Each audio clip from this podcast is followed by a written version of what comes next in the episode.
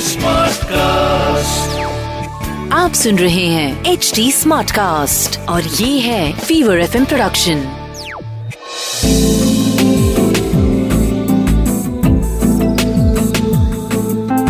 एक अधूरी कहानी।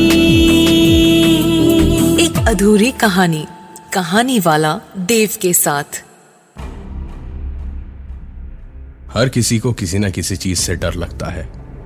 हर किसी के दिल में किसी न किसी चीज़ का खौफ होता है। और कभी कभी वही डर, वही खौफ सच हो जाता है।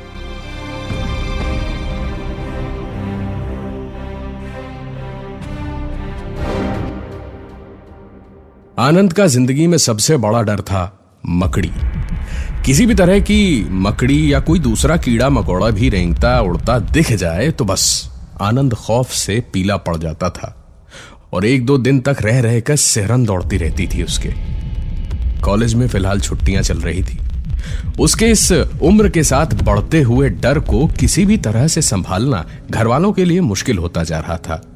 लिहाजा उसका डर दूर करने के लिए उसके पिताजी ने सोचा, लड़के को जिससे डर लगता है उसी के पास ले जाया जाए। दो दिन में डर छूमंतर हो जाएगा। वक्त था सन उन्नीस और उस जमाने में एलर्जीज, फोबियाज और ऐसी चीज़ों को लोग समझने से मना कर देते थे। इसी बहाने घर वालों ने सोचा, हवा पानी भी बदल जाएगा। पूरा परिवार घूमने निकला पहाड़ों पे, जंगलों में, नैनीताल के पास एक छोटे से गाँव में। आनंद के पिताजी सरकारी नौकरी करते थे, इसीलिए सरकारी गेस्ट हाउस में कमरा मिलने में उन्हें कोई दिक्कत नहीं पेश आई। कमरे में घुसते ही पलंग के चारों कोनों पे लगी बल्लियों पे लटकती मच्छरदानी देखते ही आनंद की घिघी बन गई। घबराता हुआ पूरा कमरा देखने लगा। न कोई मच्छर, न कोई मकड़ी। राहत भरी एक सांस लेकर के आनंद ने सोचा, नहाया जाए। गेस्ट हाउस के अर्दली ने गर्म पानी लाके बाथरूम में रख दिया था।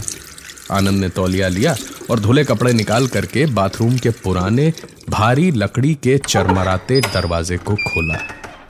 बाल्टी में करीब तीन चौथाई गर्म पानी था और बहुत ज़्यादा गर्म था। थोड़ा ठंडा पानी मिलाना ज़रूरी लगा आनंद को। उसने वो जंग लगा नल धीरे से खोला, लेकिन उसमें से एक भी बूंद पानी की नहीं टपकी। आनंद नल की ओर देख ही रहा था, जब उसकी आँखों के बिल्कुल सामने नल थोड़ा सा और अपने आप घूमा, थोड़ा सा और खुला, और उसमें से रेंगता हुआ एक मकड़ा धीरे धीरे निकला। आनंद का चेहरा घबराहट से पीला पड़ गया था।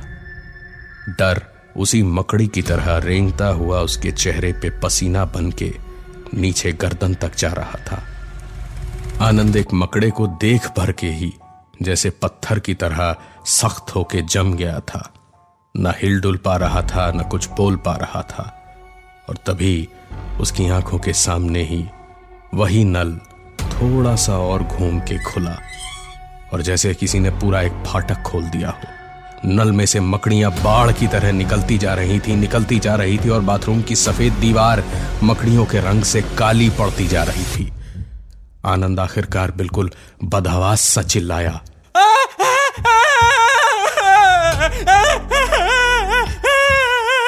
उसकी चीख सुनकर पल भर में ही साथ वाले कमरे से उसके माँ बाप दौड़े दौड़े आए और आनंद ने पलट के उन्हें इशारे से जब बाथरूम की दीवार की ओर दिखाया तो दीवार बिल्कुल सफ़ेद थी।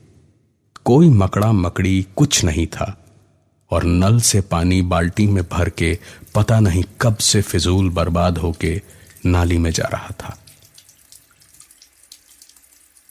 आनंद के पिताजी ने नल बंद किया और पूरी की पूरी बाल्टी का पानी आनंद के सर पे उड़े दिया। आनंद जैसे किसी बेहोशी से जागा। उसके पिताजी ने उसे सहारा देके उठाया और ले जाके पलंग पे बिठाया। कपड़े बदलवाए और फिर उसके सर पर तब तक हाथ फेरते रहे, जब तक वो सो न गया। रात हुई और हल्की भूख और कहीं ज़्यादा प्यास से आनंद की आँख खुली।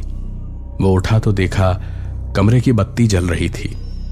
बगल में देखा तो बेड साइड टेबल पे ना पानी की बोतल थी और ना ही कमरे में कहीं और कुछ था। घड़ी देखी तो रात के साढ़े ग्यारह बज रहे थे। पता नहीं कुछ खाना पानी मिलेगा या नहीं। उसने सोचा माँ के कमरे में जाके देखता हूँ। क्या पता पिताजी को जुगाड़ लगा दें या शायद खाना रखवा दिया हो मेरा? उसने उठ के बाथरूम में जाकर बाल्टी बिल्कुल भरी हुई रखी थी। हड़बड़ी में किसी तरह उसने मुँह हाथ धोया और बाथरूम से बाहर भागा। कमरे से बाहर निकलने के लिए उसने दरवाज़ा बस खोला ही था कि उसकी पीठ पीछे प्लेट की आवाज़ हुई। आनंद ने दरवाजे पे खड़े खड़े ही मुड़ के देखा तो वो बेड साइड टेबल जो थोड़ी देर पहले तक खाली थी, उसके ठीक पास एक थोड़ी नीची टेबल रखी थी जिसपे एक ट्रे पे ढका हुआ खाना, पानी की बोतल और पानी से भरा स्टील का ग्लास ढक के रखा था। आनंद ने दरवाज़ा खुला ही छोड़ा और टेबल के पास धीरे धीरे गया। उसे ज़िंदगी में कभी भी इतनी अच्छी खाने की खुशबू नहीं मिली थी। मुँह में बिल्कुल पानी आ गया। उसने झटपट एक एक करके सारे प्लेट और कटोरियों के ढक्कन हटाए और एक बार फिर से उसके पूरे शरीर में जैसे चींटियाँ रेंगने लगी। प्लेट पे, कटोरियों में और यहाँ तक कि पानी के स्टील के ग्लास में भी बड़े बड़े मोटे मोटे बालों वाले टेरेंटुला मकड़े रेंग रहे थे और उन जरा से बर्तनों में से भी मकड़ियों की जैसी बाढ़ आती जा रही थी। किसी फवारे की तरह मकड़े उसमें से उछल उछल के निकल रहे थे और पूरे कमरे में भरते जा रहे थे। और आखिरकार कमरे में इतने मकड़े भर गए कि वो भारी भरकम पुराने जमाने का दरवाज़ा चरमरा के आहिस्ते से बंद हो गया। करीब 20 साल पहले 1961 यहाँ इस छोटे से गाँव में एक रईस बिजनेसमैन हुआ करते थे।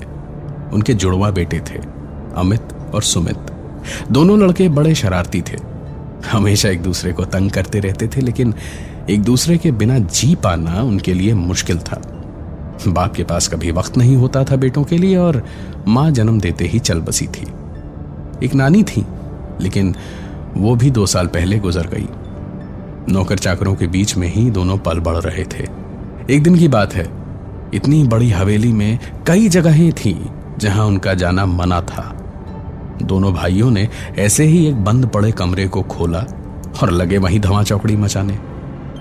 लेकिन खेल खेल में ही सुमित के पाँव के नीचे की ज़मीन जो पतली और भुरभुरी हो रखी थी, वो टूट के ढह गई और एक गहरे अंधेरे तहखाने में सुमित जा गिरा उसकी चीखें गूंजती रहीं, लेकिन अमित को ना तो कुछ दिखाई दिया उस अंधेरे में, ना ही उन दोनों की चीख पुकार चिल्लाहट सुनकर कोई मदद को आ पाया कुछ ही देर बाद सुमित की चीखें बंद हो गईं। अमित की आँखों के सामने सिर्फ़ एक बड़ा सा मकड़ा रेंगता हुआ उस तहखाने से बाहर निकला और अमित के सामने आके ऐसे रुक गया, जैसे उसे पहचानता हो। बिजनेसमैन बाप को खबर मिली तो सब छोड़ छाड़ के आ गया। पता चला कि बेटा तहखाने में गिर के सर फटने से मर गया। दोनों जुड़वा थे। अमित भी दो साल बाद चल बसा। बंगले को सरकारी गेस्ट हाउस बना के बिजनेसमैन तो सन्यासी बन गया। और आज, इतने सालों बाद, अमित को आनंद के रूप में देखकर सुमित से रहा नहीं गया। जुड़वा भाई आया है, उसी कमरे में ठहरा है तो उसके डर से उसे डराने का मज़ा ही कुछ और है ना?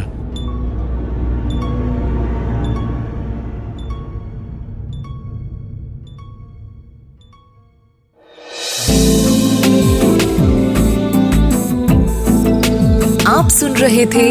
एक अधूरी कहानी। कहानी वाला देव के साथ प्रेजेंटेड बाय फीवर नेटवर्क आप सुन रहे हैं एच डी स्मार्ट कास्ट और ये था fever F production H smart cast